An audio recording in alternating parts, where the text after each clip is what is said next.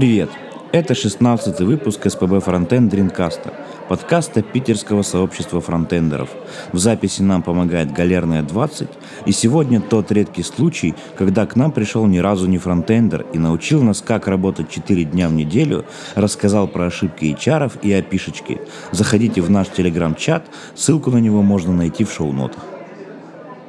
Всем привет, меня зовут Саша Каратаев, я работаю в Тинькофф.ру, и я как-то не заметил, как я стал мидлом. Вернее, я узнал это слово и понял, что я есть мидл. Вот, э, да, всем привет, меня зовут Миша Башуров, я сейчас работаю в ЕПАМе, и, что немаловажно, я высыпаюсь. Всем привет, меня зовут Константин Ефимов, я бэкэнд-разработчик в eTransition, и я работаю 4 дня в неделю. О, ну ты сразу за больной, а как же пятница работать? Как у тебя вообще это получается? Э, замечательно. Это двойной кайф. Э, во-первых, ты высыпаешься в пятницу. Во-вторых, э, ты можешь посмотреть на то, как твои коллеги вкалывают, как проклятые, потому что, как правило, скайп остается включенным. И в-третьих, три выходных — это просто прекрасно. А еще ты можешь завести Инстаграм и в 12 дня постить, что ты только проснулся. Тогда я боюсь, что меня найдут и убьют просто ногами.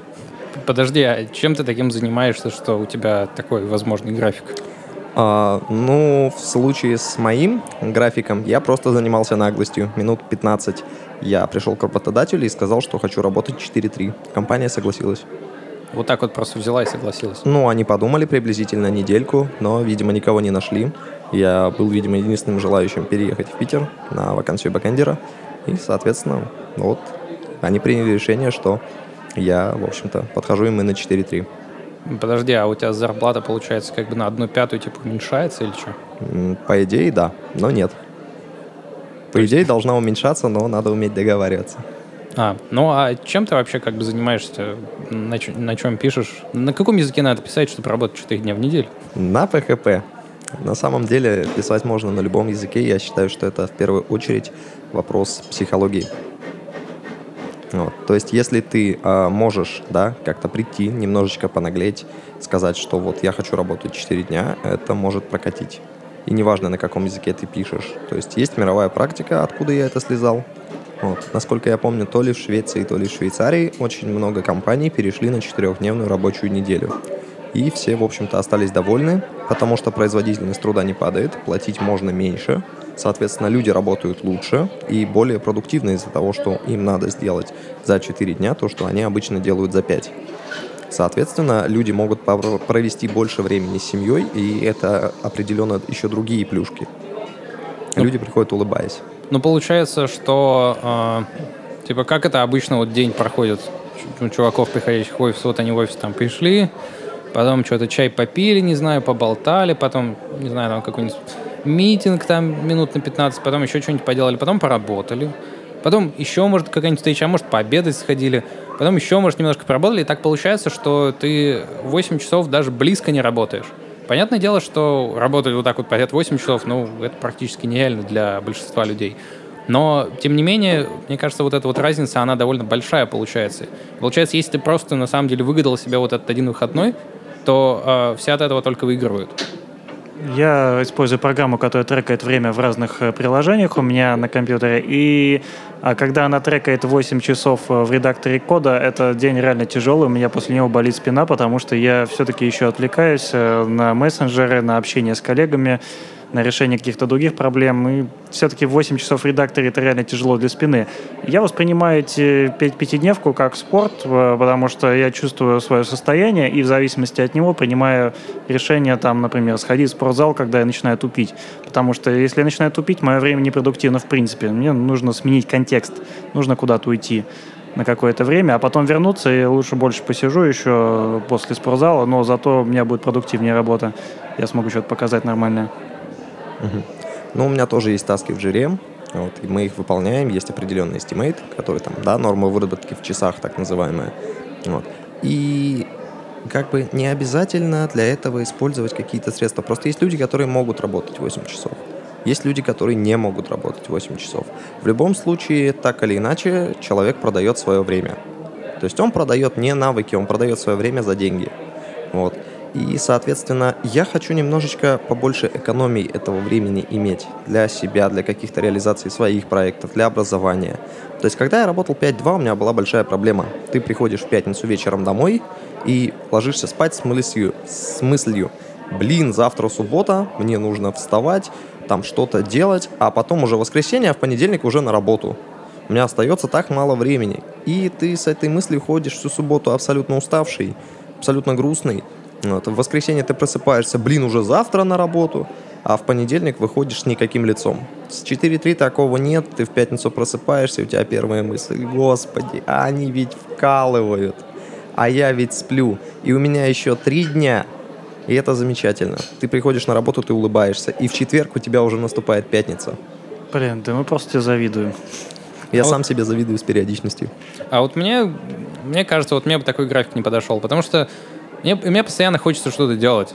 То есть, э, э, ну вот пришел на работу, там поработал, может быть, почитал там какие-нибудь статьи, может быть, какой-нибудь эксперимент провел. И после того, как я с работы, например, пришел домой, если я вообще уходил на работу, в принципе, э, то вечером все равно хочется как-то поэкспериментировать, может, какие-то халтурные проекты поделать или там немножко open source э, поконтрибьютить. И также и выходные. Как-то сложно вот абстрагироваться, и все. Вот выходные я ничего не делаю постоянно хочется что-то делать, и получается, что я как бы больше времени отъедаю, получается, в течение недели. И тем самым я как бы высыпаюсь, я- мне не надо там в 9 часов утром вставать. Я встаю иногда в 9, иногда в 10, иногда в 11. Но э, комфортно для себя получается. И за это получается так, что вот я эти, вот твой весь день я просто раскидал по неделе. Мгм.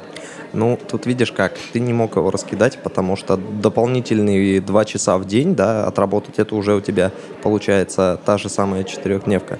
Вот, ты, получается, просто работаешь на 10 часов больше. Вот. Помимо этого, помимо основной работы, есть в том числе и пет-проекты, которые я также делаю, как и все программисты, я думаю.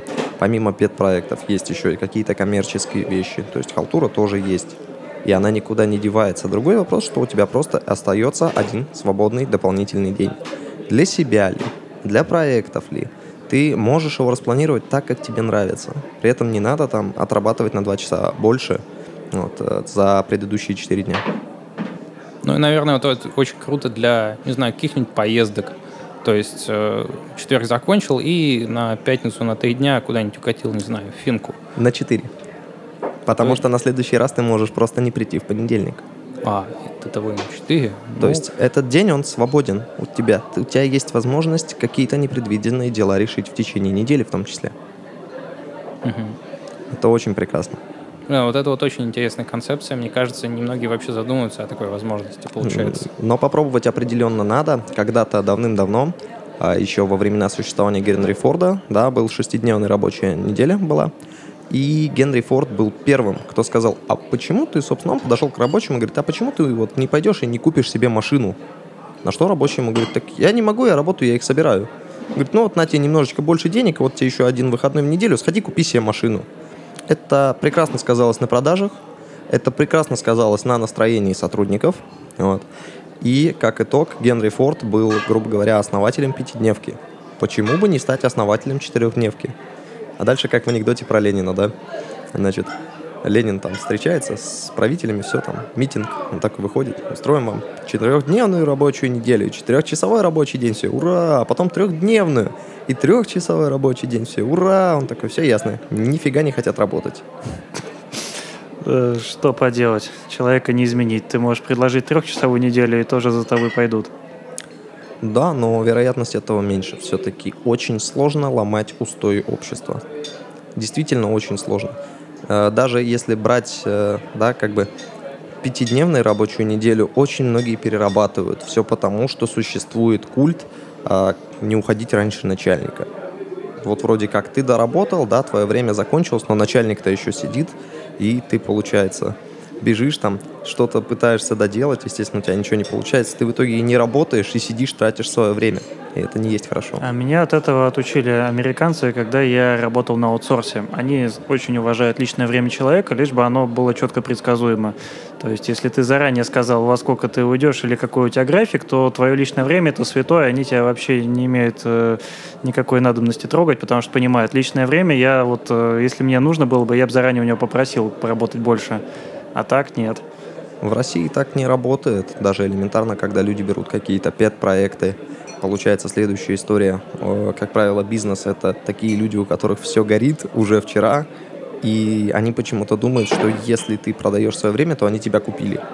Это не очень правильно работает, иногда даже бывают дикие конфликты на этой почве. У меня был прецедент, когда я делал проект, это были автоматы по продаже воды с веб-интерфейсом и администрированием. И меня три месяца дергали по любому поводу. То есть мне звонили, говорят, все, ты должен приехать. И неважно, где ты и что ты делаешь, спишь ли ты там, ешь ли ты, может быть, ты на работе сидишь, и ты не можешь элементарно, да, там, или ты в больнице.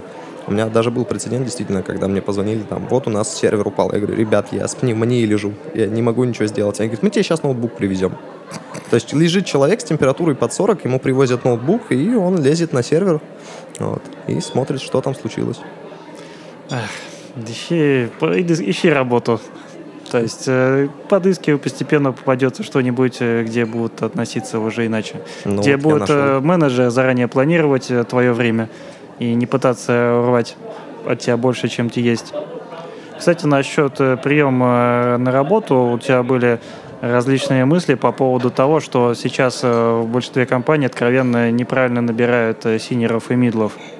Да, совершенно верно. Я считаю, что очень неправильный подход к составлению, во-первых, интервью, а во-вторых, очень неправильный подход к составлению заданий. Например, да, возьмем кандидата на вакансию, как бы это делал я. Допустим, я хочу прийти, и первое, что я хочу сделать, это пообщаться с людьми и посмотреть на компанию в целом. HR делают наоборот, они пытаются отсеять заведомо идиотов, э, подсовывая сразу задание. Я не хочу выполнять сразу задание. Может быть, вы мне не подходите. Может быть, я вам не подхожу. Так почему вы будете тратить мое время? Вы не хотите тратить свое время на то, чтобы найти себе сотрудника. Почему я должен его тратить, чтобы пытаться к вам пробиться? Я могу понять, если бы это сделали на первоначальной стадии какие-нибудь э, SEMrush, тот же самый, да, там Microsoft, ВКонтакте, Яндекс, э, Luxoft, EPAM, но они так не делают, у них хорошие чары. Это можно понять, если бы они так сделали, у них большой поток. А когда компания маленькая, там, грубо говоря, формата у тети Тани, и ты приходишь, тебе говорят, у нас есть задание для тебя, и дают тебе просто вот, грубо говоря, там, даже не ТЗ, они дают тебе хотелку и говорят, вот ты напили там, а мы посмотрим. Это неправильно. Первое, что нужно сделать, это пообщаться. После того, как ты пообщался, HR это твой проводник в мир компании на самом деле. То есть задача HR она заключается не в том, чтобы кандидатов отобрать, а в том, чтобы показать в первую очередь, что за компания, и ввести человека в курс дела. Что делают, как делают, а какой технологический стек в нашем случае. Вот. А какие э, плюшки материальные, нематериальные. То есть, например, вот э, я считаю, что четырехдневка это нематериальная плюшка. Точно так же, как и ДМС. Хотя она на самом деле немного кому нужна, не часто ей пользуются, но тем не менее. И уже потом для проверки да, навыков кандидата можно давать задания. Эх, это, конечно, кажется, знаешь, таким ну, большой работой для компаний, которые к этому не привыкли, для которых просто там, ну, разошли им там тестовые задания, если они действительно хотят работать в нашей компании и ответят нам на вопрос, кем вы видите себя в нашей компании через пять лет, то тогда они действительно его выполнят. Я видал такой случай, когда подыскивали питонистов, и HR специально обучили ответам на вопросы простейшие по поводу питона, которые бы отсеивали, ну, условно, неадекватных каких-то людей, э, неадекватных э, вакансий. То есть э, она задала вопросы по питону, и у нее на бумажке были всевозможные ответы написаны, по которым она могла оценить кандидата по степени, ну вот, подходит или нет, можно его дальше до тех директора или не надо. Хорошо, если брать, да, давать HR какие-то ответы заранее заготовленные, не всегда это будет работать. Потому что есть такой замечательный язык Perl, и, как говорит сам разработчик да, этого языка, а именно Ларри, что есть минимум 6 способов решить ту или иную задачу. Вот. Сам язык, ну, он старый, да, как бы работает, и бог с ним. Не будем сейчас языка касаться. Но когда приходит человек, да, у HR есть один ответ на этот вопрос. А у программиста может быть другой из шести, а то и из десяти. То есть задачи можно решать абсолютно по-разному. И это не есть хорошо давать и бросать э, HR, да, там, как первую линию обороны и давать ему какие-то знания. Вы либо берете IT-рекрутера, у которого есть опыт работы с языками программирования, он элементарно знает о том, что такое ОП, МВЦ и прочее, прочее. А, либо вы просто рассказываете, что потом будет техническое собеседование, будет техническое задание и собеседование с человеком, следующим в вашей, скажем так, среде. А, если брать, да, там задания те же самые, Опять же, очень много бывает так, что дают задание, которое нужно сделать, написать какой-то новый код. Это тоже не есть правильно. А, я считаю, что нужно подготовить песочницу и когда программист приходит, уже посмотреть, что он будет делать, как он будет думать. Если задание тяжелое, да, то элементарно а, просто дать ему на пару дней эту песочницу, чтобы он с ней поигрался, там, попросить добавить какой-то новый функционал или изменить текущий. Потому что программист, как правило, приходит не на новый проект, а уже на огромную кодобазу, с которой надо что-то делать. И как ты оценишь его знания, если он пишет что-то новое? Можно посадить обезьянку за компьютер, дать ей мануал по PHP, и она напишет «я такое видел». Но людям откровенно страшно бывает показывать людям код, э, который у них уже есть. То есть тут идут по пути таких маленьких обманов постепенных. То есть вначале мы не скажем вам, что требования к вакансии были слегка завышены, потому что мы ищем человека, разбирающегося в юнит-тестах, чтобы он их, нам их написал. Типа они, они у нас есть, а мы ищем человека, который в них должен разбираться. И мы не хотим показывать наш код, потому что мы тут еще не отрефакторили, и вообще у нас особо нет времени, мы там фичи делаем в большом количестве. А, вообще это очень похоже на вступление в мафию. Типа мы хотим видеть нового сотрудника, но мы ему не доверяем. Как так? Если он будет у вас работать, он в любом случае познакомится со всей кодобазой. Дайте небольшой кусок. Он справится, я в этом уверен. Ну или напишите свою песочницу, потратьте время своих разработчиков, которых, которого, допустим, нету на данном этапе, то есть это вот подход, наверное, хорош наверное, для большой компании, там, типа ЕПАМа того же. Хорошо, а программист сам по себе ресурс достаточно дорогой. На самом деле, программист, он не дешев. Это не какая-то игрушка, которую там можно купить, и ты счастлив. Надо потратить свое время и свои силы, если ты хочешь получить хороший результат. Элементарно, ни один проект еще нормально не взлетал, если у него не было вменяемой команды. Каждый винтик этой системы должен работать. HR должен подыскивать людей, техлид должен тратить свое время на то, чтобы их собеседовать, чтобы выявлять их уровень. Программисты, они должны писать код. Всего-навсего. Так дайте им вот это задание. Оно пишется один раз, недолго. На самом деле создать простенькую песочницу, вырезав куски существующего проекта, это полдня. То есть это приблизительно, если это будет делать один программист, 4 человека часа. И, соответственно, потратьте эти 4 часа на то, чтобы открыться перед соискателями, и у вас будет большой поток. Ну, лишь бы эта песочница постепенно не дошла до паблика, и все не узнали о ней, как можно подготовиться к собеседованию в эту компанию, да вот песочница лежит, ты можешь потренироваться, прийти туда уже таким натренированным спортсменом. А почему нет? Э, Aviasales так и делают. То есть они выложили репозиторий на гитхабе, пожалуйста, заходи, решай задачу. А, и да, у них тех задания лежит на гитхабе, можно либо посмотреть на него, либо отфоркать и действительно уже начать делать. Да, да это правильно. Да, у Яндекса такое еще было. А как ты смотришь на идею э, создания не прям песочниц на основе проекта, но нечто похожего? То есть берем, не знаю, там, CodePen, JS Fiddle, какой-нибудь вот такой вот, заранее подготавливаем наш пенчик, и просим человека решить какую-то, ну, не знаю, типовую задачу. Типа в React вот написать у нас там был обычный компонент, а он у нас что-то много раз рендерился. Вот сделай что-нибудь с этим, пожалуйста, чувак. О, я так делал, только не по React, а по верстке, когда мы искали кандидата. И это, кстати, работа, работающий ход. То есть человек э, как-то входит в этот пенчик, и ему просто сделать это при тебе буквально. То есть ты даешь ему весь Google, э, все полчаса, и вот пожалуйста, гугли, где угодно найди решение. Если ты его найдешь, то, в принципе, с тобой не все так плохо. Это лучше раскроет знания, потому что огромный пласт, да, вот сейчас берем программирование, то же самое PHP, там огромное количество всякой дряни написано.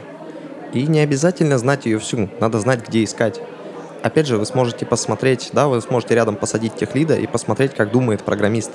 Вот. Ну, в нашем случае просто кандидат, не обязательно программист, это вообще на самом деле ко всем относится. А, есть такая компания, называется она LP Tracker, и у ребяток собеседование на должность сотрудника поддержки происходит следующим образом. С тобой пообщались, тебе показали офис, вы мило поулыбались, потом они такие подходят и как в знаменитом меме к коллайдеру, то есть к телефону. И человека, который абсолютно не знаком с продуктом, с компанией, просто сажают за телефон, с другого конца ему звонит реальный клиент, и у него проблема. Задача сотрудника не въехать в систему за 5 секунд, а элементарно сказать, что мы сейчас все решим, поставить на паузу, проконсультироваться с теми, кто есть рядом, потому что за ним наблюдают. Или если он может решить проблему сам, успокоить его, и что проблема решена будет, сказать. Да, и все. Парень, мы тут сервер уронили, короче, посмотри логи. Это больше на стрессовое интервью, по-моему, смахивает. Но оно на самом деле не стрессовое, оно показывает твое умение думать. А как раз-таки для того, чтобы снизить уровень стресса, и придуман HR. Это человек, который с тобой общается. Ну, слушай, собеседование и так стресс, а тут тебе еще реального клиента вешают, и у тебя все сразу пух. Если у тебя бух, тебе надо учиться, и ты недостаточно хорош для того, чтобы показать свои знания. Я считаю, что слишком и так высокий уровень стресса на собеседовании не позволит тебе по-настоящему проявить свои навыки. Потому что у тебя и так уже очень мощное напряжение идет, тебя тестируют, тебя проверяют на то, что ты достаточно хорош. И у тебя и так уже голова вот этим занята, а тебе еще и дают прям супер реальную задачу, которую надо решить сейчас. Для того, чтобы снизить уровень этого стресса, во-первых, проводится элементарное знакомство с компанией, когда HR ничего у тебя не спрашивает, кроме твоей жизни. Вводит тебя в компанию. Даже не обязательно HR, ты можешь и сам туда попасть. Например, те же самые 7Rush, да, они предоставляют площадку для Peter.js. Ты приходишь, и у тебя уже лояльность компании. Ты смотришь, вау, классный офис, обалденные кресла. И да, на правах рекламы. 7Rush, я хочу у вас работать. Я подал к вам резюме. Вот. И, соответственно, в следующий раз ты будешь уже менее бояться, потому что как минимум стены знакомые. И техническое собеседование должно быть вторым. А лучше, когда оно еще и после задания, когда ты уже получаешь готовый код ревью. То есть тебе так, э, во всяком случае, тебе не говорят о том, что тебя посадят на стрессовое такое задание, но вначале тебя готовят к чему-то приятному, а потом как холодный душ такой. Ну, почему Холобыть. же холодный душ? На самом деле для программиста не должно быть разницы, как писать код, когда рядом кто-то стоит или когда рядом никого нет. Он в любом случае должен показать, как он думает. Да? Если он это покажет в песочнице, хорошо. Для кого-то этот способ не подходит, они не готовы там делать песочницу, да. Может быть, действительно есть такие какие-то куски кода э, там или даже целые приложения, которые, соответственно, просто нельзя показывать, да, они там для каких-то приватных нужд, и это не есть хорошо. Ну, для маленьких компаний вполне подходит действительно пример с CodePen. Ты зайди, реши простую задачку, да, как э, была статья на Хабре, один преподаватель попросил решить студентов задачу следующего образа. А, три блока с высотой 100%. Первый блок 100 пикселей, два остальных занимают э, по 50% ширины оставшейся страницы. А, да, читал про нее. Вот. И, соответственно, куча подходов. Ты посмотришь, во-первых, подходит ли тебе данный подход, да, и данное мышление программиста. Для программиста это несложно. Ну, если это верстальщик, да, то для него это вообще никаких проблем не должно быть. Вот. И, соответственно, покажет его реальные навыки. Ну, программист будет использовать навыки программирования, верстальщик навыки верстки. Все-таки там очень разнятся. И верстка тут э, при, нам показывает сразу много решений одной и той же проблемы. Преподаватель-то осетовал, что у студентов э, на самом деле были проблемы со всеми стадиями этой задачи. От понимания ее до фактической реализации. То есть даже понять человек может задачу твою неправильно. Middle не студент знаешь, Мидл э, мог расти в одном коллективе, в одной такой, э, в одной как сказать, атмосфере, и у него были определенные люди, к которым он привык, а тут люди другого психотипа, которые по-другому формулируют слова. Банально, они могут что-то не договаривать, потому что все остальные программисты у них э, с полуслова их понимают. А этот новый человек, но они привыкли формулировать так, как они формулируют для своих. Значит, это не его компания. Потому что твоя работа найдет тебя всегда. Первое и немаловажное при приходе да, в новую компанию – это посмотреть на коллектив. Коллектив важнее начальника. Если коллектив плохой, то ты, соответственно, вынужден, скорее всего, оттуда уйти. Идеальный вариант, если ты это сделаешь сам, поняв, как только вот, что коллектив тебе не подходит. У меня был такой прецедент. Я работал контентщиком тогда еще. Это было очень-очень давно. Это мебельное предприятие в городе Владимир. И там из коллектива была, скажем так, начальник отдела контента, абсолютно невменяемый человек, она не умела разговаривать совсем. Всегда повелительные наклонения, много мата, и через две недели я просто подошел, подал заявление, сказал, я ухожу. Я сделал за это время больше, чем она делала за полтора месяца. Ну, наверное, тебя спросили, а что такого-то? Мол, что случилось-то? Именно так меня и спросили. Я честно сказал, что мне не дают работать, абсолютно меня стрессуют. Мне даже не предложили варианта там перейти в какой-то другой кабинет, хотя достаточно было кабинетов. Просто сказали, ну хорошо, просто она нас сейчас устраивает. Вообще, возвращаясь немножко к теме типа снижения стресса и то, что можно с работодателем договориться на какие-то более льготные условия, вот э, там, скажем, вот, вот как в ЕПАМе. ЕПАМ очень большая компания, там очень много проектов, и э, тебе может повести или не повести попасть на хороший проект или плохой проект или плохого заказчика и так далее. Но почему-то очень многие э, не догадываются или почему-то не делают того, что если им что-то не нравится, это надо высказать кому-то, кому-то своему вышестоящему там по иерархии. И они вот так вот живут в этих проектах, э, как бы на вообще ужасных условиях, на самом деле, порой. И, и молчат. Хотя, казалось бы, все, что можно сделать, это просто сказать, типа, своему, там, есть, типа, ресурс-менеджер, но это не так важно, это распространяется, в принципе, на всех, типа, мне, блин, не нравится. Потому что, знаете, вот мне рассказывал чувак, они работают там на проекте, а, они работают на удаленной машине, которая лежит в Штатах, они подключаются к ним по RDP, и это Windows Server 2008 с 8 гигабами памяти, и они на нем в несколькером причем работают сразу. То есть это вот э, доходит до такого маразма, что ты там запускаешь, чувак запускает Visual Studio, запускает проект, а порт уже занят на этой машине. Выбирай другой. И они пол, полгода, то есть они сначала полгода просто без этого жили, а потом они догадались наконец попросить второй сервер. Они еще полгода выбивали этот сервер, вроде как, может, даже выбили, но э, факт именно тот, что, возможно, нужно было сразу сказать, типа, блин, бейте меня, пожалуйста, отсюда. Или была другая история про чувака, у которого ну просто не клеилось с, с как бы следом. Лид не то, что был прям плохой человек. Просто вот эти два человека, они вместе не сочетались, ну, вообще, в общем-то, никак. И в итоге получалось так, что проект как бы очень медленно движется из-за этого. И чувак просто попросил, как бы объяснил ситуацию, попросил что-то поменять с этим.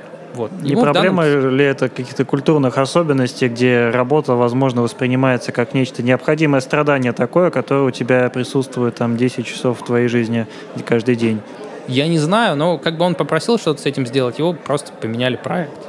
И и, в общем-то, как бы все классно у него стало, но многие почему-то продолжают молчать во всех компаниях, что вот им что-то не нравится, но как бы, значит, ну, так надо. Ну, во-первых, это проблема культа начальства. Почему-то никто не думает, что начальник это такой же, как правило, наемный, особенно в больших компаниях, как и ты, сотрудник. На самом деле он делает ровно то же, что и ты, да, но, грубо говоря, у него другие задачи, но он ровно так же, у него есть вышестоящие, есть нижестоящие, и он делает какие-то задачи и под конец рабочего дня идет домой. А во-вторых, у нас проблема у программистов коммуникативности. Программистам очень тяжело общаться с вообще людьми, не говоря уже о том, чтобы пообщаться с начальником. То есть вот сочетание вот этих двух вещей дают такой термоядерный эффект. И почему-то у нас все повышения вообще в России делаются через следующую фразу. Вы меня достали, я ухожу, вот заявление.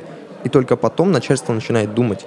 Начальство тоже должно думать, почему бы тем же самым HR да, не заниматься в том числе их прямой работой, а именно снижением стресса в команде. То есть элементарно, чтобы HR с периодичностью писал, как у тебя дела, чтобы вы с ним как-то поддерживали связь и общались. А я, когда работал во всех инструментах, у нас был замечательный HR, девочка. В первую неделю мне поменяли стул просто только потому, что я сказал, что все хорошо, но вот я со, со стулом у меня беда. Она подошла, она знает, куда идти, с кем разговаривать. Она подошла к снабженцу, мне принесли новый стул. Вот и все. Никаких проблем.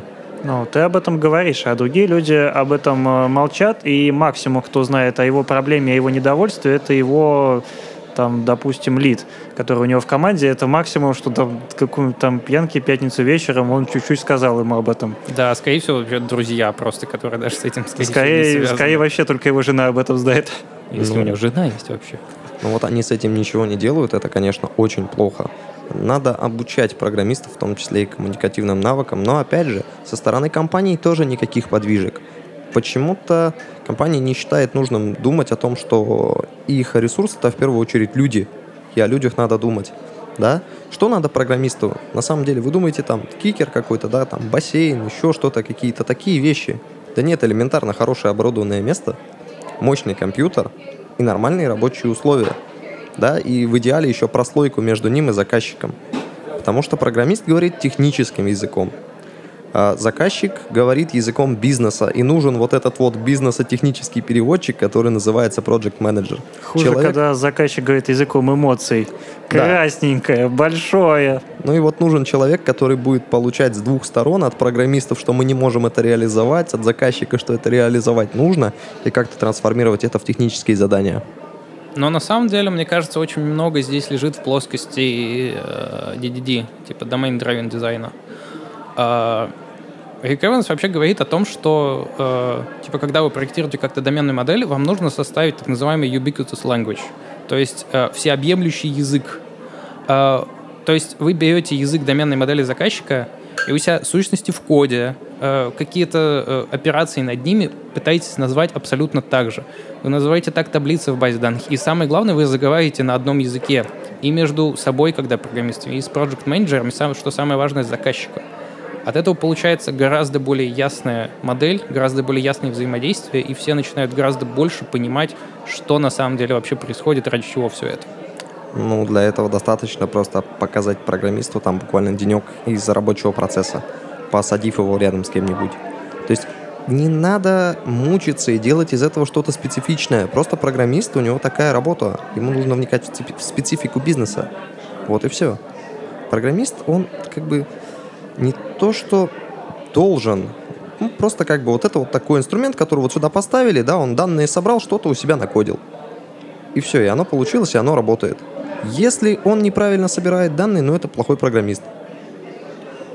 Может, он невнимательно просто их собирает. А, тем более, если, допустим, ты посадил делать его тестовое задание у себя там где-нибудь в уголке в компании, чтобы он глядел на весь остальной там офис, open space, что угодно, комнату или каких-нибудь своих будущих коллег, то со сменой обстановки у него, возможно, немножко меняется восприятие по-своему на меня например, действует только, благо, только хорошо, только лучше. Это я становлюсь, я становлюсь внимательнее, я реально в другом... Э, я люблю менять контекст вокруг себя, я становлюсь лучше. Но некоторые люди теряются и вообще не могут делать, у них руки опускаются. То есть тут зависит от человека. Может как-то определять заранее, кому лучше тестовое задание из дома, кому вот прямо сейчас можно посадить, не тратя его личное время, которое он больше ценит. А определить это можно только каким-то психологическим тестом. И о чем я говорил, первое, что нужно сделать, это пообщаться, чтобы посмотреть, а что вообще за человек перед тобой, он разговаривать может или нет. Есть даже такой анекдот, да, чем отличается программист-интроверт от программиста-экстраверта. Программист-экстраверт, а, точнее, программист-интроверт при разговоре с собеседником смотрит ему на ботинки.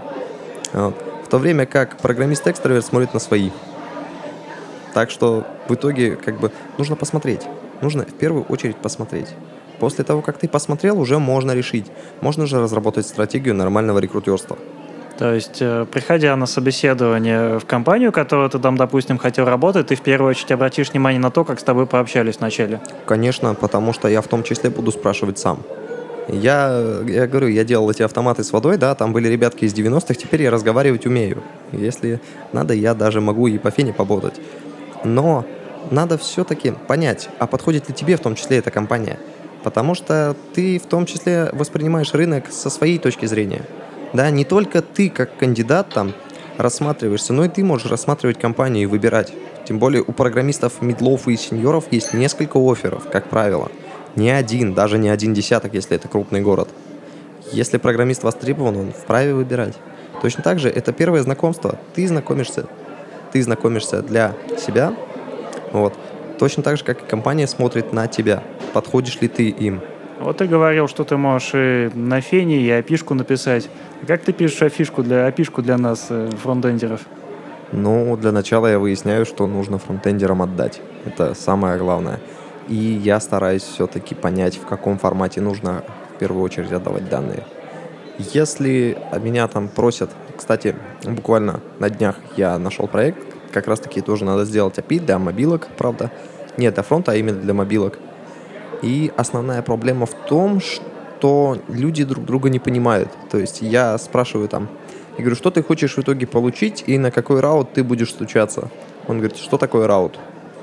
Я сижу, для меня просто у меня ужас в глазах, вот эти серые деревья из мема. Я прям паник, я говорю, ну это такая штука, это URL, на который ты отправляешь запрос. Он говорит, ага, base URL, endpoint. А некоторые говорят ручка, IP-ручка. Да, и это тяжело, на самом деле нужно как-то все-таки стандартизировать язык общения. Если мы разговариваем о вебе, а API это всегда веб, будьте любезны использовать правильные термины. Без лишних американизмов, то иногда они немножко не к месту. Совершенно верно. И если уже общаться, да, и делать API, э, нужно в первую очередь определиться с тем, что в конечном итоге хотим получить. То есть изучить вопрос. Ну, вот, а, допустим, э, фронтендера берем далеко не джуна, который видел всякое и работал во всяком, и он как бы видел разные опишки, и ему что-то нравится, но ты с ним определенно не состыкуешься. В таких случаях должен быть человек сверху, который скажет, что надо сделать именно так, а не по-другому. А как он может принять решение, этот человек сверху? Он должен разбираться и в том, и другом в этом случае, или как? Да, существует такая профессия, называется бизнес-аналитик. Это человек, который выясняет требования, составляет вменяемые ТЗ, и по вменяемому ТЗ на моей памяти не было сделано еще ни одного фуфла, ни одного плохого проекта. То есть, когда ТЗ нормальное, когда ты понимаешь, что ты должен сделать, да, с точностью там до последнего оператора, то, соответственно, у тебя выйдет на конце качественный продукт. Ну, на самом деле, это не совсем так. А, понимаешь, требования, они склонны постоянно меняться. Бизнес, в том числе и бизнес-аналитик, сначала на самом деле не знает, что они хотят. Они хотят что-то, что вот решает вот эту вот проблему, но потом выясняется, что на самом деле вот это вот нужно сделать совершенно по-другому. А вот здесь вот нужно не такой формат данных передать, а другой. И как это жесткое ТЗ котором, казалось бы, уже все описано, будет отвечать этим изменениям требований? А у нас, во-первых, бизнес-аналитиков воспринимают как какую-то комнатную специальность.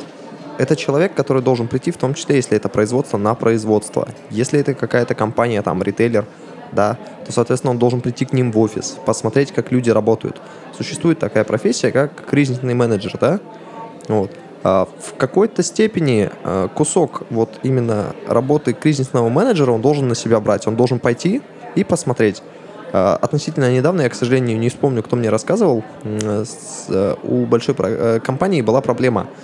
У них очень медленно работали сотрудники. То есть они решили, как бы, ну вот у нас большой штат, слишком раздуто, надо кризисного менеджера.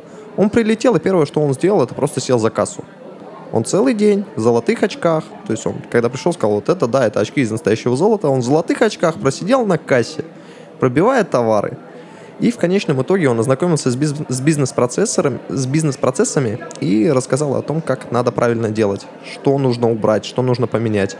Вопрос, кстати, был не в медлительности сотрудника, а в их обучении. То есть они элементарно не умели работать с тем ПО, которое им предоставляли. Ну, нет, это, конечно, все совершенно правильно. Хотя я, я удивлен, как, как у него голова от золотых очков-то не устала. Золото очень тяжелое же. Я не представляю, но тем не менее, бизнес-аналитик должен делать точно так же. Вот его. Бросили, он день провел, два провел в поле, да, потом там посидел, собрал какие-то данные, проанализировал, еще раз прошел, пошел проконсультировался, да, там задал миллион вопросов, вот, и неделю еще пообщался, и после этого он начинает писать ТЗ и рассказывает, в первую очередь, бизнесу, что и для чего будет. Если бизнес соглашается с тем, что именно так должно работать, то, соответственно, он уже отдает это на реализацию программисту. А программисту, он на самом деле не надо лезть в код, пускай программисты туда смотрят. Зачем бизнес вмешивается, да, там в код в тот же самый, говорит, что вот это мы хотим именно вот там получать конкретно такой-то объект. Да ты, может быть, не знаешь, что в конечном итоге он у тебя получится через какие-то взаимосвязи и реляции, да, там, или через уровни абстракции. Вот. А не надо его смешивать. То есть бизнес решает бизнес-задачи, программист решает задачи ПО, написание ПО. А бизнес-аналитик это как раз-таки маленькое связующее звено, да на самом деле не маленькое, да, там еще и проект менеджер участвует, которое дает э, бизнесу понять, что бизнес в конечном итоге получит, да, вот. И хорошо, если это совпадет с тем, что он хочет. А программисту дает понять, что ему надо конкретно реализовать. А я вот сейчас э, слушаю то, что вот не договорятся о формате данных и вспоминаю. Есть же такая штука, как GraphQL, то есть клиент сам решает, какой формат данных ему нужно и вообще что ему нужно. Ну, вообще, есть такая вот, как бы, по сути, проблема, что вот мы запроектировали API, Вот оно отдает нам такие данные. А потом бизнес понимает, что на самом деле он хочет еще вот, вот такие вот данные. Или это бизнес-аналитика решил, или еще что-то. Какие-то тейбы у нас изменились. И там вот э, как раз, по-моему, в базовой статье про GraphQL приводится такой кейс, что вот мы отдаем посты, мы отдаем лайки к ним, у лайков там пользователь есть и так далее. Потом мы делаем мобильное приложение. А мобильное приложение, оно немножко другие требования предъявляет к, к производительности, к скорости сети и прочее. И мы понимаем, что вот у нас вот этот запрос, он сейчас работает медленно, потому что он отдает вот эти лайки с пользователями.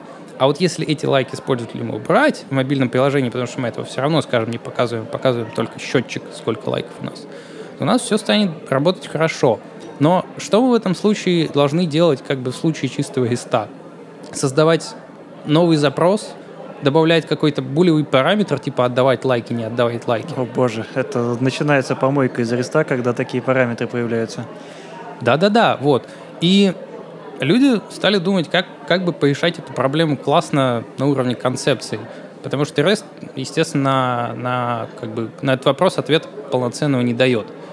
А, вообще, до GraphQL были разные идеи. Например, там у .NET была такая штука, как у Data. А, выглядела она следующим образом. Ты как бы писал метод своего листа и навешивал на него определенную аннотацию. Эта определенная аннотация связывала его с, на самом деле, прям с таблицей с эволюционной базе данных и давала определенные какие-то параметры автоматически. Типа она давала лимиты offset, автоматически ты мог делать поджинацию, и она это в SQL, соответственно, сама транслировала. Она давала возможность выбрать э, несколько каких-то определенных полей из таблицы, то есть дать определенный сабсет либо все 10, а может быть 3 или еще что-то. Ты мог сам какой-то property создать, который, может быть, рассчитывается на основе остальных. И, что самое важное, она давала возможность э, присоединить определенным образом таблицу. То есть сказать мне, дай мне посты, вот у них вот это вот поле там, не знаю, там автора, еще кого-то, ну, вот, типа автора. Автор — это у нас, скажем, какая-то сущность таблицы юзеров. И она дала возможность сказать, типа, подсоедини мне авторов, у авторов возьми там ID, name, и все. А может быть, возьми ID, name и еще image URL. Но это выглядело на самом деле довольно уродливо, потому что это все пытались реализовать чисто с, с точки зрения как бы базового листа. Что вот это вот все в параметрах, у нас тут добавь нам вот это, вот это, и все это превращалось в огромную такую большую кучу каких-то параметров, которыми на самом деле не так, не так-то и просто было управлять. И непонятно, в какую сторону передавалось больше, request или response. Угу. Вот. И в какой-то момент э, вот чуваки из Фейсбука придумали такую вот концепцию, что у нас есть на самом деле особый язык запросов. Мы уходим от иста как от концепции, у нас есть определенный язык запросов, который отвечает вот таким вот требованиям. Сказать, пойди мне к такому, скажем, entity сету какому-то, таблице, не знаю, сущности некоторые. Возьми у него такие поля, а еще подсоедини нам, пожалуйста, вот это вот. И возьми у него такие поля и так далее. При этом это как бы все может быть n на уровне вложенности. И это можно как-то транслировать в качестве запросов. Вот. Основная проблема, не знаю, мне кажется, вот GraphQL такая, что он требует тебе описать, как эти данные, соответственно, подсоединить. Но в самом простом варианте получается, что вот у нас есть посты, у них есть коллекция лайков, и мы описываем, чтобы там лайк вот этот достать, говори, пойди в таблицу такую-то, найди мне по айдишнику вот такой вот лайк. И это рождает проблему запроса типа n плюс 1. То есть, предположим, если мы хотим просто пойти в базу данных и взять там 10 постов последних по юзеру, это просто один запрос. Вот. Взять э, содержание, еще что-то. А если мы хотим заджойнить что-то, и мы не джойним ее через SQL, как бы через SQL join, то у нас, получается, мы сделали один запрос на посты, и для каждого поста еще сделали n запросов, где n — это количество постов, которые мы запросили. И получается, что у нас вот это вот n плюс один запрос, что на самом деле, много раз говорю на самом деле, да, ведь, э, очень может э, негативно повлиять на производительность в случае больших сабсетов данных. И говоря больших, я не имею в виду там десятки и сотни тысяч, я говорю, например, о 50 постах, сотнях постах и так далее. Ну, я думаю, что в таком ключе просто можно не использовать тот же самый GraphQL, да, а делать несколько разных API. То есть ты денормализуешь BD, возможно, где-то хранишь избыточные данные, да, и делаешь api для телефонов там с префиксом API Mobile, делаешь api для веба просто с префиксом API. И, соответственно, когда стучатся на разные адреса, получают разные типы данных. Это правильно. А функция у тебя одна? Да, функция одна. Да, это небольшая избыточность кода, но это облегчает тебе поддержку в первую очередь. Да, если у тебя какие-то изменились требования, что, например, для мобильников надо резко отдавать лайки, пожалуйста, используй там этот код, доработай его и отдавай себе спокойно. Никто не будет жаловаться. А что ты отдаешь, когда тебе шлют пост э, с измененными данными какой-то сущности? Ну, на все посты я вообще стараюсь отвечать окей или не окей. Просто некоторые пытаются отдать эту же самую сущность. Э, Я лично больше такой фанат подхода, что если сущность изменилась, то отправляю ее по сокету. То есть ты все равно знаешь пользователей, которым она, скорее всего, будет интересна, а вот им и отправляй. Так а по сокету ты имеешь в виду веб-сокеты? Да, да, да. А не рождает ли это как бы дополнительный э, слой, э, как бы не очень приятной концепции? Ну ладно, это мобилки, там есть пуш-уведомления. А на сайтах такое как бы, ну на самом деле не так уж часто увидишь. Сейчас на сайтах тоже есть пуш-уведомления. Ну да, но э, как бы тебе надо поднимать, получается, отдельный WebSocket сервер для этого. Может быть, просто надо пойти в старый добрый long polling в этом случае. А чем так хорош long polling? А вот я не знаю, чем хороши веб-сокеты, по твоему мнению? Веб-сокеты хороши тем, что сервер что-нибудь придумал и отправил короткую какую-нибудь запись о том, что что-то изменилось. Она очень быстро долетела до фронтенда, фронт придумал. А вот нужно перезагружать сущность или не нужно? Так а почему не посылать тогда вообще всю сущность по веб-сокетам в этом случае? Ну, порой это бывает многовато данных. Мгм. А какие у нас еще вообще сейчас есть методы общения, кроме вот веб-сокетов и лонгполинга? Это хороший вопрос на собеседованиях, которые иногда задают. Люди придумывают айфреймы, перезагружающиеся или что-нибудь такое. Честно говоря, я вот так тебе на скидку даже не скажу сейчас. Я тоже что-то как-то не могу вспомнить ничего. Но что касательно веба, я думаю, что сокеты просто уже стандарт. Точно так же, как и лонгполинг был стандартом там несколько лет назад. Я считаю, что сокеты это на самом деле неплохо, тем более, что они работают достаточно шустро. И небольшие данные там, да и в том числе большие, можно довольно успешно гонять в фоне. Мгм. А вот немножко возвращаясь тогда к GraphQL. Ну, хорошо, предположим, мы действительно можем создать наши две версии API, но никто не любит, на самом деле, дублировать код, никто не любит так делать. Все хотят сделать какой-то один универсальный метод. То а, что, если мы придумаем некоторый способ, а, чтобы решить проблему вот этого n плюс одного запроса, а, следующим образом, что мы не скажем, как нам подтянуть эту сущность, а мы скажем, как на основе GraphQL запроса построить достаточно относительно эффективный, скажем, SQL-запрос или, может быть, MongoDB-запрос в этом случае, а, который нам все эти данные доста- достанет достаточно эффективно. Возможно, я не знаю, в .NET есть такая концепция, как LinkU, где ты описываешь, как, что ты хочешь сделать с данными, как ты хочешь, может, отфильтровать их, как ты хочешь их заселектить, типа замапить.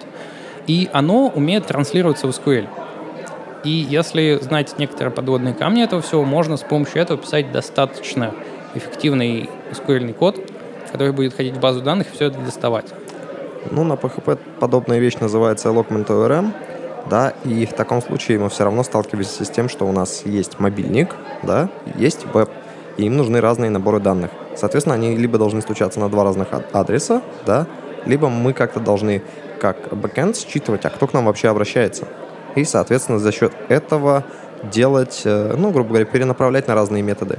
Не-не-не, я имею в виду, типа мы берем GraphQL, но мы вместо базового подхода GraphQL, который предполагает, что у нас есть просто метод джойна одной сущности, умеем наш запрос транслировать э, в SQL. И, соответственно, э, получается, что мобильник просто не запросит этот join, наш бэкэнд просто отдаст э, список постов без лайков. Или с, э, в том числе, например, с, с этим с счетчиком только лайков, то есть просто каунт сделает своеобразный. Вот. А фронтенд какой-то полноценный с э, десктопа, он уже пойдет нам вот с таким вот запросом. И поэтому мы получаем и эффективный SQL достаточный, и э, как бы преимущество GraphQL в этом случае. Вот так. Все бежали, бежали от SQL и заново к нему приходят. Хотя бы даже в таком компилируемом виде. Но SQL неплох сам по себе, достаточно шустро работает. Главное, что под него за много лет написали столько оптимизаторов, что они как раз, я так понял, включаются в этом случае. Да, примерно так. Вот. Возможно, если ты берешь в этом случае какую-то NoSQL базу данных, то, ну, типа MongoDB, я имею в виду, конечно, э, не какие-то, может быть, KV или Storage прочее, то, возможно, это будет даже эффективней. Э, Кроме того, на самом деле, там клево писали, что э, клево GraphQL решает проблему, когда у тебя данные хранятся в нескольких местах. То есть там говорили, что у вас, скажем, посты хранятся в SQL, там MySQL, например, а лайки хранятся в Redis. И в этом случае э, ты, в принципе, и не можешь какой-то эффективный запрос SQL составить. Но за счет того, что у тебя каждый из хранилищ будет достаточно быстрый, у тебя вот такой проблемы относительного джойна, она, она будет как бы формально, но это все равно будет работать достаточно быстро для того, чтобы это работало в принципе.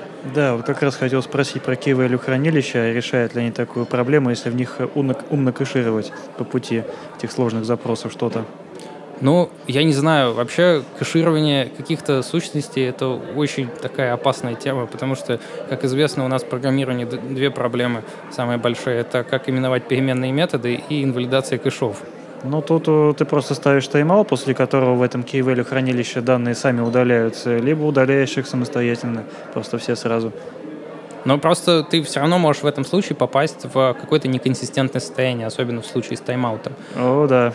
А вот как заинвалидировать все быстренько и не забыть при этом про каждый из твоих уровней кэша, это совершенно нетривиальная задача и непростая, и гораздо проще э, бывает иногда обойтись просто производительным SQL. Зато ты получаешь такую модную нынче нормализацию данных, когда тебе не нужно подзапрашивать и запрашивать, у тебя просто есть кэш сразу.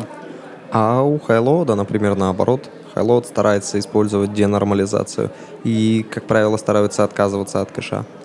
Это связано с тем, что, во-первых, кэш э, в хайлоуде, да, он долго прогревается, как правило, там это еще не один уровень кэша, там куча-куча всего. А самая большая проблема, опять же, при нормализации, да, там данных, это то, что у тебя получается целая куча справочников на SQL лежит, и все-таки иногда данные лучше дублировать. Ну, потому что они будут быстрее работать. То есть, если ты там запрашиваешь одну таблицу, да, то у тебя там, ну, грубо говоря, с теми же самыми лайками, которые хранятся в JSON, ну, почему нет? Как вариант. Вот, в порядке бреда. Соответственно, она у тебя отдастся очень быстро. А если ты будешь еще джойнить к ней какую-то таблицу, тебе нужно кучу итераций дополнительных сделать. И нормализация в этом случае сыграет с тобой злую шутку. Ну, просто это то, о чем я говорил, что это реально серьезная проблема, и как бы, ну, она у хайлода, реально.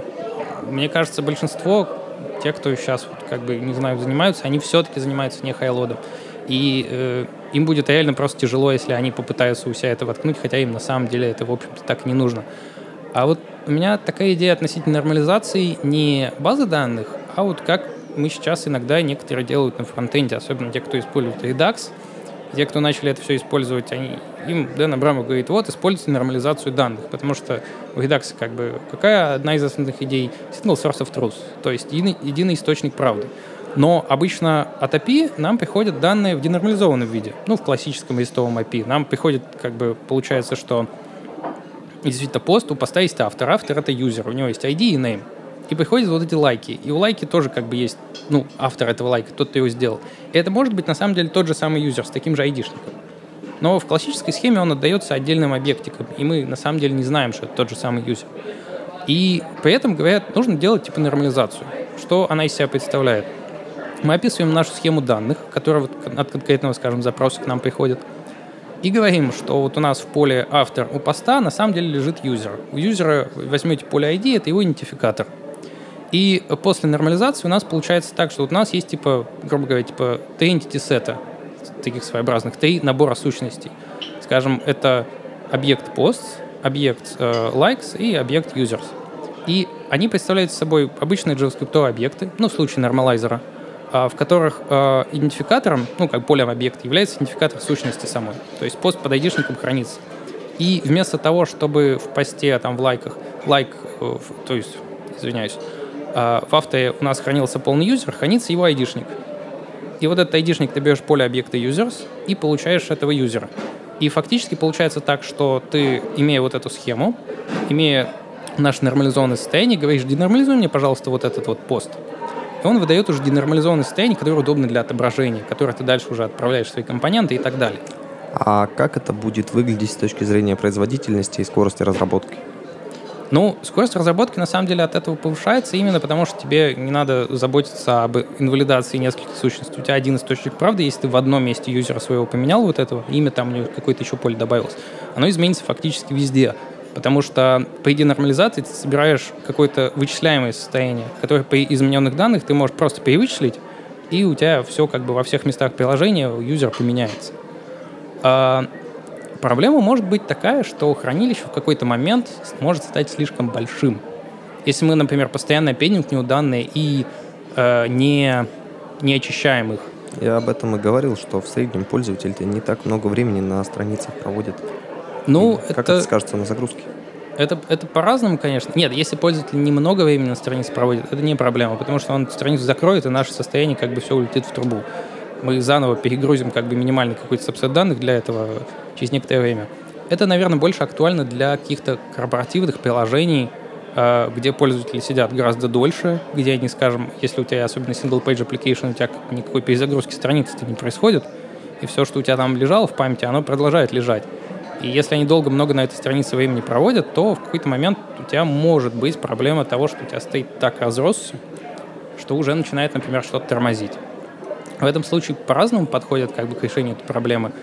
А, бывает, что иногда по определенному просто по тайм-ауту как бы вычищают какие-то старые данные.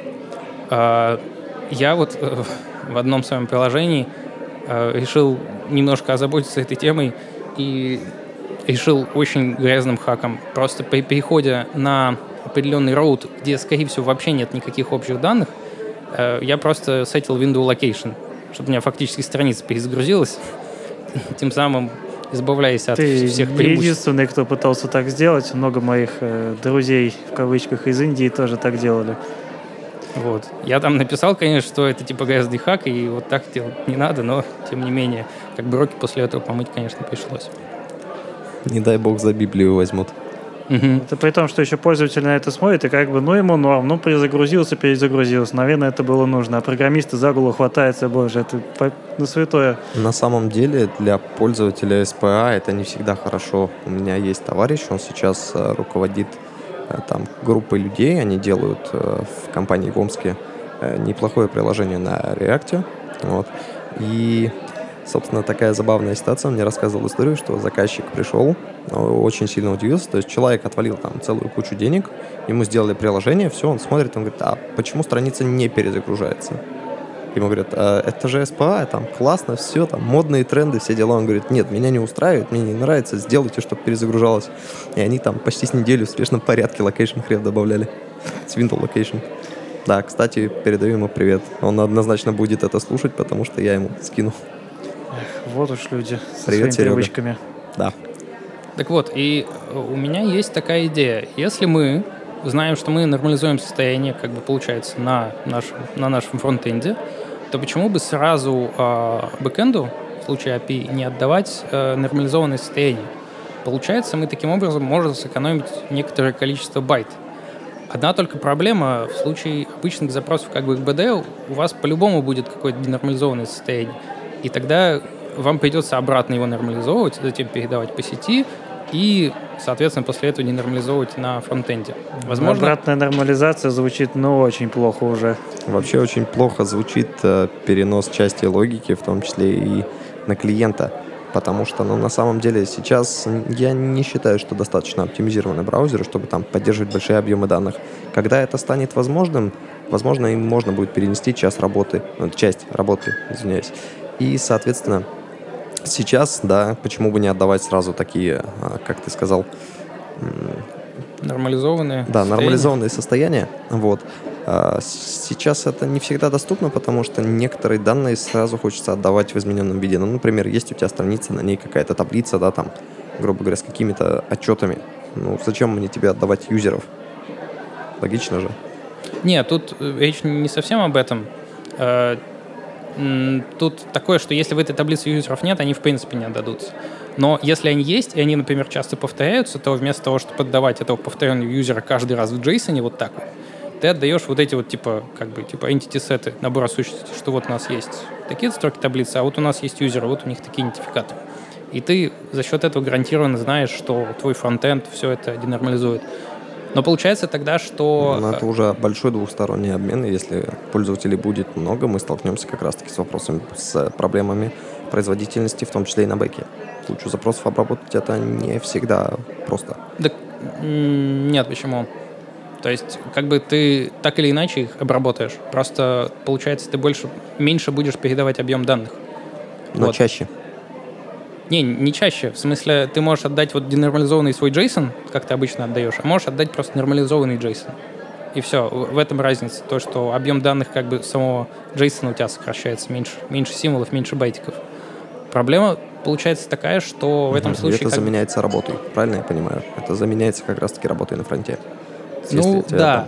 Но получается, ты тогда публичный API или API, скажем, ну, я не знаю, как в случае мобильных устройств, может, там, в принципе, такой же подход тоже покатит, но, типа, в случае публичного API ты его, конечно, уже открыть не сможешь, потому что никто не будет в случае публичного API что-то какие-то там данные чуть денормализовывать. Делать-то нам больше нечего, мы и так не понимаем, как тут метод позвать, блин, какие мне параметры дать. По-моему, нам просто слишком сильно задрали планку.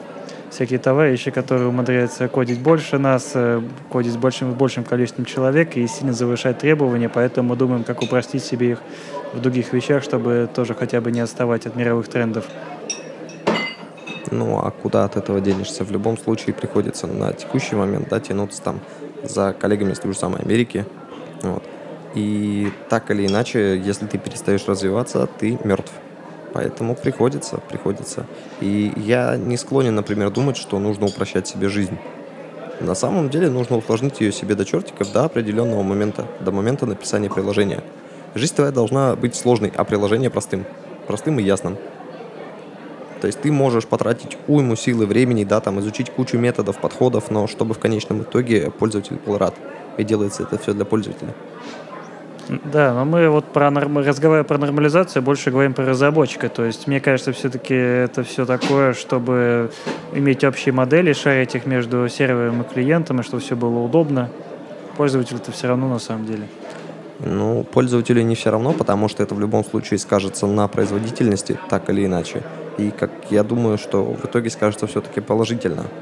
Да, конечно, если там большие объемы данных, это будет тяжеловесно, да, но в таких случаях применяются другие подходы, и в том числе те же самые кэши. Так нет проблем, когда пользователь из приложения отправляет какой-нибудь отчет, который, на формирование которого он потратил не один час, то есть он банально на одной страничке сидел там и много копался в табличках, он нажимает кнопку «Сохранить», и когда она моментально сохраняется, это иногда вызывало, вызывало у людей удивительные реакции, мол, как так? Я настолько много времени на это потратил, а оно сохранилось вот буквально там за мгновение секунды. И были кейсы, когда компании специально делали тайм-аут, мол, да, мы долго сохраняем то, что ты долго делал.